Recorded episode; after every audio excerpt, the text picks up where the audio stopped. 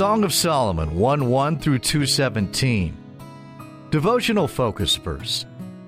As the apple tree among the trees of the wood, so is my beloved among the sons. I sat down under his shadow with great delight, and his fruit was sweet to my taste. Song of Solomon 2 3.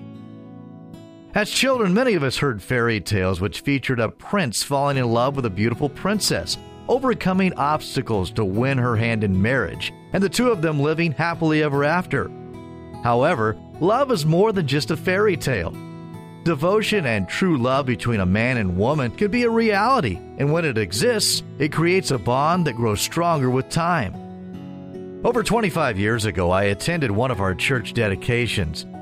During the day, many of the young people gathered in a field outside the cabins where we were staying. One young lady in this group stood out to me.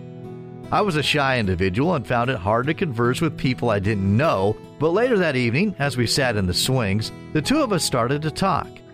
We shared opinions and thoughts and began to get acquainted.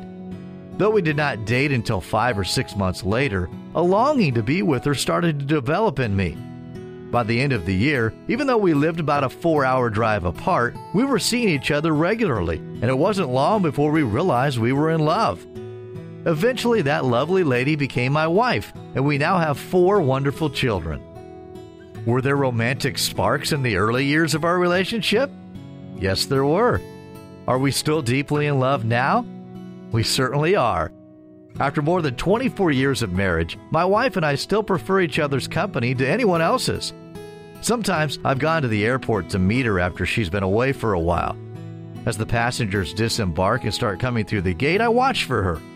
Dozens of people pass by, but I pay little attention to them. However, when I spot my wife, see her face light up with a smile, and she steps into my embrace, my world once again seems complete. In today's text, we find a beautiful description of a relationship between a man and a woman that was alive with passion and love. The Shulamite maiden regarded her beloved as unique and desirable. As our focus verse reveals, he was the one who claimed her attention in the crowd.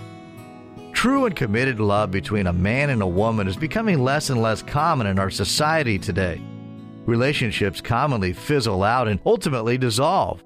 In fact, many people even regard marriage as little more than a temporary social agreement. However, love and romance still exist faithful and committed love is still possible. Perhaps the Song of Solomon was placed in the Word of God to prove just that. God's Word makes it clear that marriage is of divine origin and it's a holy and binding covenant. Unchanging commitment, devotion, and faithfulness to one's spouse still is possible in our day, and that's God's intention for those who unite in marriage. Background information the first two chapters of Song of Solomon describe the Shulamite's arrival at the king's summer home, the first visit of the king, and the Shulamite's memories of a visit by her beloved. Verse 1 of the first chapter lets us know that of the 1,000 or more songs by or about King Solomon, see 1 Kings 4.32, this song perhaps was the greatest. In the next two verses, as the Shulamite maiden arrived at the summer home of the king, she recounted memories of her shepherd's love, her heart was filled with longing for him, and she referred to their love being better than wine.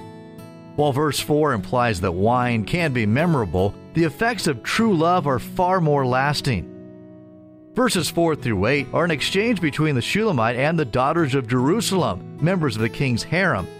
Then the king appeared on the scene, verses 9 through 11, paying the young woman a compliment on her beauty and grace by comparing her to one of his steeds. She seemingly shrank from the king's advances, letting him know that she loved another. References in these chapters to my beloved always refer to the Shulamite shepherd lover and offer indicators throughout the text as to the proper interpretation of the dialogues. In Song of Solomon, chapter 1, 15 through 17, and 2, 1 through 7, Solomon continued to attempt to woo the young woman, but she responded by restating her longing for her absent lover. She then requested that the women of the harem bring her flagons, cakes of raisins, and citron, as she felt in need of reviving. In chapter 2, verses 8 through 14, the Shulamite addressed the court women who were trying to convince her to respond to the king's wooing, telling them of the beginnings of her love relationship with the shepherd. She compared her absent lover to a bundle of myrrh alluding to a scent bag that women of that region wore from a cord suspended around their necks. See verse 13. The Shulamite recalled the words of the shepherd as he urged her to come away with him, words which use the beauty of nature and the awakening spring season to portray the shepherd's love for the Shulamite. Then the young woman shared her response to her lover's entreaty. See verses 15 through 17. Commentators differ on the meaning of the description of the little foxes that spoil the vines. This may have referred to a minor disagreement between the Shulamite and her shepherd lover. Other sources suggest that this passage recounts the response of the woman's brothers, who instructed her to go to the vineyard to catch the foxes in order to forestall any further meeting between the Shulamite and the shepherd. Based upon the interpretation of verse 15, verses 16 and 17 either describe the lovers' reunion after the quarrel or the maiden's reply to her brothers. Conclusion In spite of being wooed by the king, the Shulamite's heart and thoughts were fixed upon her beloved shepherd. What an example of the strength of love and commitment which can exist between two individuals.